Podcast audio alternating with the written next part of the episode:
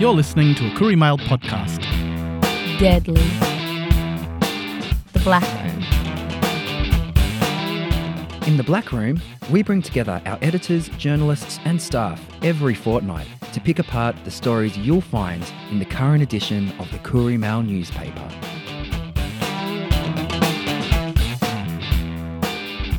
Jingi Walla, welcome to the very first Black Room podcast. I am your host, Nick Paton. I'm a Ngunnawal man and a journalist here at the Koori Mail newspaper. Coming up on today's show, we will be yarning about edition 756, which has just been published on Wednesday, July 28, 2021. We will be yarning with Rudi Maxwell, our editor here at the Koori Mail newspaper. We'll also be hearing from Darren Coyne, our senior journalist. We'll be having a yarn with Kirk Page, who is our amazing storyteller and writer here at the Koori Mail. And we'll also be hearing from Darren Moncrieff, our sports editor. But first, We acknowledge Bundjalung country and the Widjabul Wiabul land upon which our offices sit. We acknowledge and pay our respects to our ancestors and elders, past and present. The Koori Mail. knowledge, culture, country, connection. Our very first guest to join us in the Black Room is the editor of the Koori Mail newspaper, Rudi Maxwell. Rudi has been working with the organisation for more than 10 years, and seven of those years she has been sitting in the chair as editor. Rudi Maxwell, welcome to the Black Room. Thanks for having me, Nick. This is very exciting. We have just um, opened our brand new podcast recording studio here at the Koori Mail. It's been a long time coming, Rudi. We've been planning for this for many months now. Yeah, I just think it is so exciting. And um, I've been kidding Naomi Moran, our amazing general manager, that she's got this plan for world domination and this is the first step. I just I think it's really great. The more people that we can interact with and that want to interact with us, the better we're serving our audience. And I just think it's so exciting. And to be honest, I know very little about this sort of landscape, but it's really exciting that you have taken the reins and that we're getting it on board. It's just great. Now, Rudi, I've got the paper in front of me, and I can see here on the front page you have got a beautiful photo of Patty Mills. Yeah, absolutely. This is one of those, I guess, unifying images. And um, Patty Mills became the first Indigenous Australian to be selected as an Olympic flag bearer. Wow, that's And- massive. It's massive and it's lovely because he has, I think this is his fourth Olympics, and um, he identifies as both Aboriginal and Torres Strait Islander. And he's an absolute champion. He's got his own foundation where he gives back to community and clearly a very strong basketball player in his own right. I watched it. It was very late. Now, I've got to say, I was with my mum that night and I had my mum staying over, and we waited till the opening ceremony came through. And look, it was very, I don't want to say sad, but, um, you know, seeing the empty stadium and the way everything still, you know, with the opening ceremony unfolded. Um, you know, it was late. I waited. I saw our brother there, Patty Mills, holding the flag. I would love to have seen the Aboriginal flag alongside that Australian flag. When do you think we're going to get to the stage where, you know, we've got Indigenous representation in the form of a flag at the Olympics? Yeah, that's a really good question. So there was some chatter beforehand that Patty, because when it was announced that he would be a um, flag bearer, that he might take both the Aboriginal and the Torres Strait Islander flags in with him as well in some form. Now, clearly he did not do that. But as you say, it would be great to recognise the three official flags of Australia. And yeah, Patty is clearly a perfect representation of that.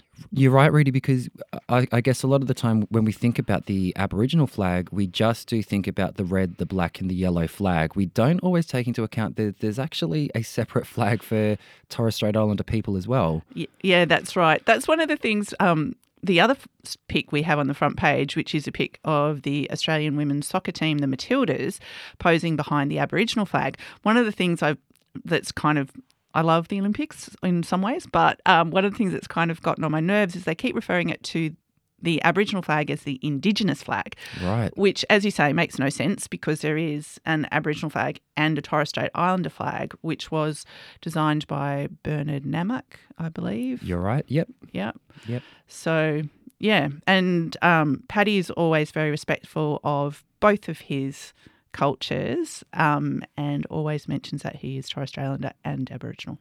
Now we know that the Aboriginal flag and the the Torres Strait Islander flag, I, I guess, have both been born out of protest, um, and we can see um, that there's been a Black Lives Matter protest uh, uh, that's mentioned in this edition.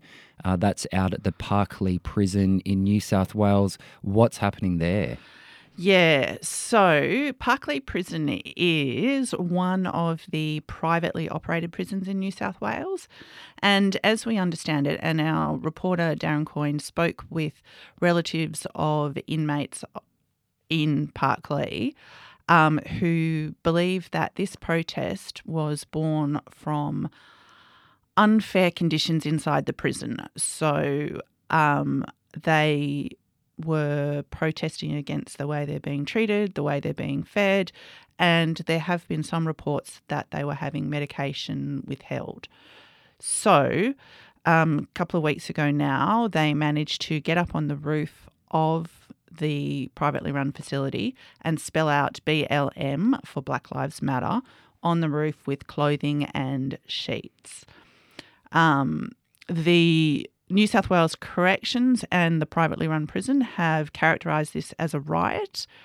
I don't think that is a fair characterisation. I think a protest. Now they've actually referred to it as a drug-fueled riot. Yeah, and Is it- that correct? well, uh, that depends on the way that you define drugs, doesn't it? We like you know that word really, I guess, has the connotations of illegal drugs. or a drug user. That's someone that smokes marijuana or, Yeah. or takes, you know, ecstasy, things like that. Yeah, but we understand that what they're talking about is prescribed medication, which also definitionally can be described as drugs. So it's very much that use of language that is used to imply one angle of a story when our understanding of it is that medically pre- prescribed um, medication was being denied to certain inmates by the privately run prison.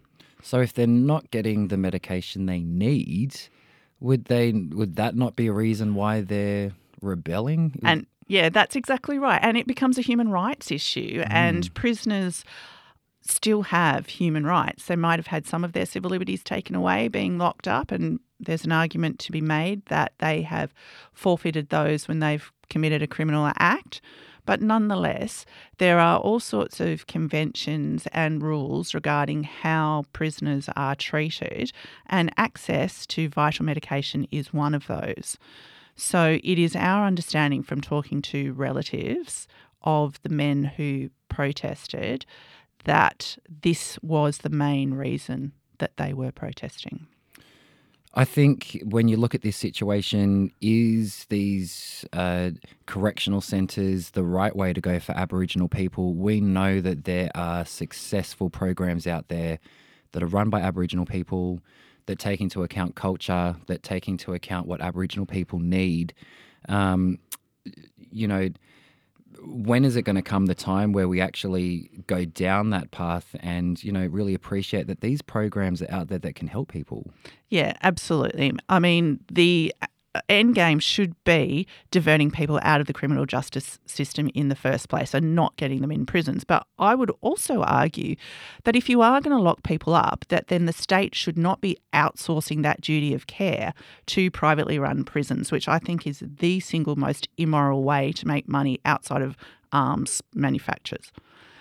And as one of the fathers of a young man who was in Parklea, um, who wasn't involved in the protest, but as one of the fathers said, these prisons are profiteering off Aboriginal people's misery, and it is time for this outdated mode of making money to stop. And it's all built on Aboriginal land. and it's all built on Aboriginal land, as is everything in Australia except those things in the Torres Strait. Rudi, it's been a pleasure. Thanks so much for stepping into the Black Room today. We will see you in a fortnight. Thanks for having me.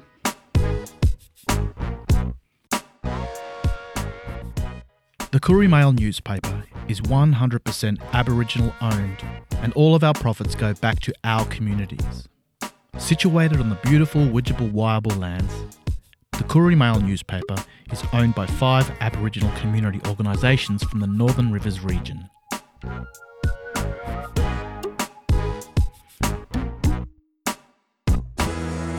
If anything in this podcast raises any issues for you, please contact the National Indigenous Critical Response Service on 1800 805 801 or Lifeline Australia on 13 11 14.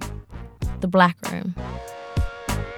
That's right, you mob. If anything in this podcast raises issues for you, please contact those help numbers we just mentioned. Now, I'd like to introduce you to our next guest, Darren Coyne, who is a senior journalist here at the Koori Mail newspaper. Darren Coyne, welcome to the Black Room. Uh, Boogle Bear, Nick. Great to be here. So, Darren, we've been talking to Rudi about some of the serious issues that you have written about in this edition. We've got another Black Death in custody and a Black Lives Matter protest out at Parklea Prison in New South Wales. What's going on? Well, the, these fellows were quite aware that um, just in the previous week there'd been another death in custody. Now that that news gets through the prison system, they're not happy. So, since March, that's another death in custody. What are we up to since March? Uh, that's nine. And so, how many deaths in total since the Royal Commission into Aboriginal deaths in custody? We believe it's around the 450 mark.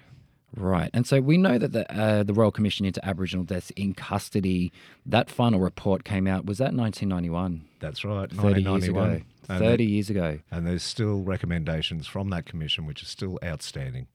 It seems, Darren, you know, since the Koori Mail have been reporting on Aboriginal deaths in custody, it seems to be in our paper every edition. We're reporting on yet another Aboriginal death in custody. Mate, I'm I, I've been a reporter here, as you know, for quite a long time, over ten years, and it seems almost every fortnight when we're approaching our deadline that we've we've got another death in custody to report, often more. Now that is happening on such a regular basis that it hurts my heart, man. Darren, we are going to move now from that devastating news onto uh, something that might be a little bit positive for the local Widjabul Wiabul mob up here who have been fighting to have their land back for many, many years. And we're not just talking about the land that they already own as Aboriginal people, but a specific part, a very special part of land of country up here in Lismore in the Northern Rivers. Can you tell us a little bit about that? Certainly, Nick. Uh, there's a place on the outskirts of Lismore, known locally as the North Lismore Plateau. Um, to Aboriginal people in the area, it's known as Bunyan Begum, and that means the sleeping lizard. Now, a section of that, l- there, there's actually quite a few sections to the land. The council had one section which it has decided to give back to the traditional owners. There's two. There's still two other sections which uh, there's proposals to develop those, but um, but no. Uncle Mickey Ryan, who's the um, Bundjalung elder, who's been fighting for that land for many years, uh, he was in tears. He was so happy. It was lovely. I remember one of the first jobs that you took me on under your wing when I first started here as a cadet journalist at the Koori Mail newspaper. You took me up there That's right. to that country where there was a protest that day. There was a protest. They were about to start work on a housing development. Um, for I think that one was for 450 houses. Uncle Mickey took that development to court. He won the case, and now we're actually waiting on another decision from the court about that parcel of land, about whether or not the developers have to fully rehabilitate it. Because I, I've driven past that site a number of times, and you can see up on the escarpment is the North Lismore Plateau, which is the very sacred land there for the local mob there. But they'd actually already started to scrape back country and really dig into the land, and it almost looked as though they'd already mapped out the streets and the plots for the new homes. They had that that whole development had been approved by um, by the um, Joint Regional Planning Committee. And is that still due to go ahead? No, that one is uh, that's waiting on uh, an, a rehabil- uh, whether or not a rehabilitation order will be issued by the court, and that judgment is pending. Darren, thanks so much for joining us today in the Black Room. It's been a pleasure, Nick.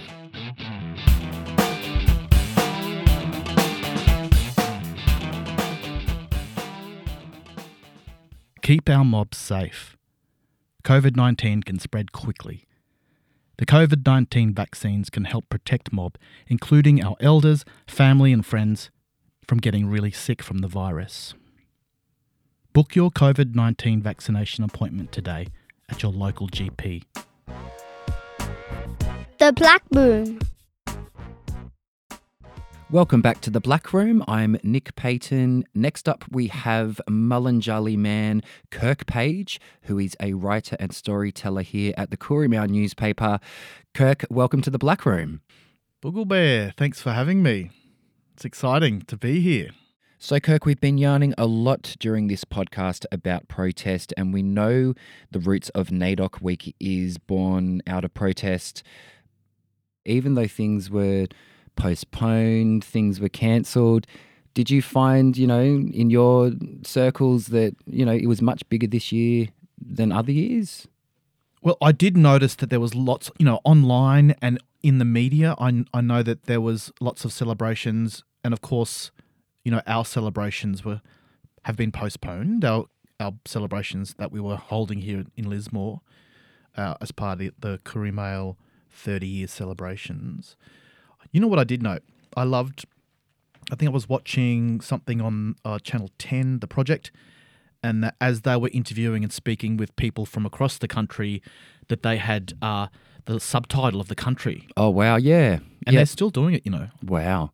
That reminds me of Australia Post have just started to you can name the country that you're sending your your post to and it will arrive there. So uh, Ngunnawal country in Canberra, you can now put instead of Canberra, Ngunnawal country and Australia Post will know that you're talking about Canberra. yeah, it's fantastic, and I think that's part of the bigger sort of acknowledgement and celebration that we do start to put that in our vernacular, put that in the minds of the people that don't know, and start to share that because I think that's a great way of, you know, sort of letting people know that you are on Aboriginal land. Now, Kirk, you've got something else exciting coming up. Um, I believe in the way of a another podcast show for the Koori Mail newspaper. Can you tell me a bit about that?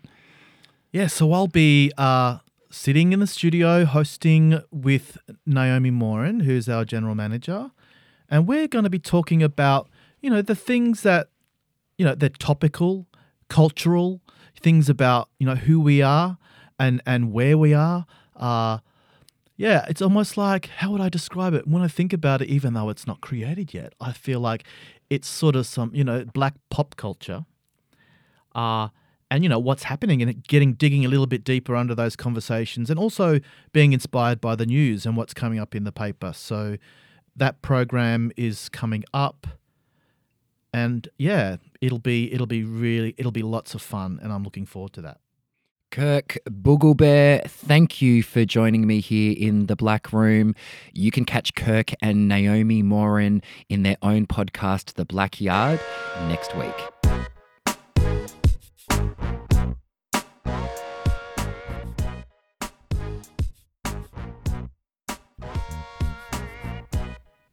Since 1991, the Koori Mail has been the voice of Indigenous Australia.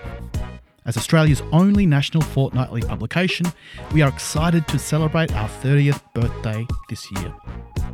For all the latest news and views, subscribe at koorimail.com. Welcome back to the Black Room. I'm your host, Nick Paton. I've got here with me in the studio Yamatji Man and our deadly sports editor, Darren Moncrieff. Darren, welcome to the Black Room. Thanks for having me. Glad to be here. All right. So, Darren, we are going through the sports section of the Koori Mail newspaper. We're in edition 756. Let us know what's been happening in the Olympics. Heaps has been happening. A lot of our the six, the record making 16 Indigenous athletes at these games, the Yeah, highest yeah. amount uh, in Australian Olympic history. That, do you know what? That's embarrassing. That's taken a long time for Australia to get to a point where this is the most amount of Aboriginal and Torres Strait Islander people that are represented Yeah. there. It's great, but why has it taken it this long for us to get there? I guess opportunity. Um, you can't be what you can't see a lot, so there wasn't a lot to see in the early mid years, you know, of the 19, 1900s. That's very true. That long ago. Very true. So like the late, the mid, the mid nineties, the mid nineties, early two thousands when it started to pick up. With Cathy, Nova, Kyle, Patrick, Baden. you know, a couple of these athletes, and it's really picked up. I know I can see here on your back page, you have got the most beautiful photo of that statue of Nova Peris on there. Yep. She became in '96 the first Aboriginal athlete to win a gold medal, Yep. and that was with the team with the Hockeyroos. Okay. And is that what this statue signifies? That, or just her being the amazing sports statue- person that she is? The statue nods to that, but she won the medal in hockey. But this statue is of her as an as a track and field athlete. it is a beautiful statue. It is. Where is that? That's it's it's in it's in Melbourne right now, Yep. And it's going to be there for a little while. And there's plans to relocate it to her hometown in Darwin. Beautiful. Oi, I love how this edition, you've actually on page 54 of this edition in the sports section, just um, pointing back to that statue of Nova, you've actually got the photo of the statue on page 54, and next to that, you've actually got the photograph which the statue has been made of. That's right. That looks deadly. Yeah, it was. It's based from the 2000 games. Okay. Yeah.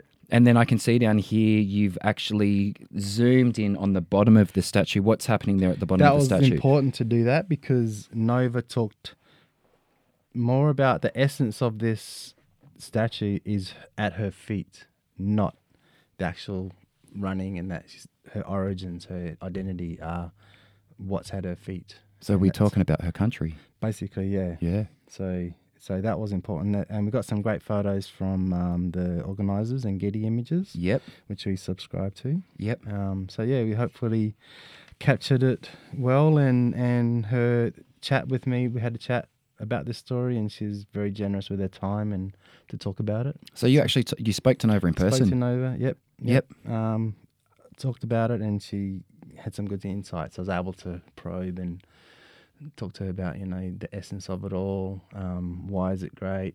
Um, and what it means to her, I guess, and her mob. So What did she? Did you speak about what she thought about the amount of Indigenous athletes heading over this year? she was pretty proud. I bet. She, her little cousin Brooke Peris is currently with the Hockeyroos. Yep. Hockeyroos. And the Hockeyroos did a training camp up in Darwin before the before heading off to Japan because the conditions in Darwin are very much similar to Tokyo. Yep. So they conditioned themselves by training at the heat of the day in, in you know wet season Darwin, and um, she invited the team. I saw some photos that they did a smoking ceremony. Yep. And and the whole the whole with Brooke there and Mariah, the, uh, the Aboriginal girl with the Hockeyroos, and the other uh, entire team really embrace that sort of connection, that cultural invitation and generosity from Nova.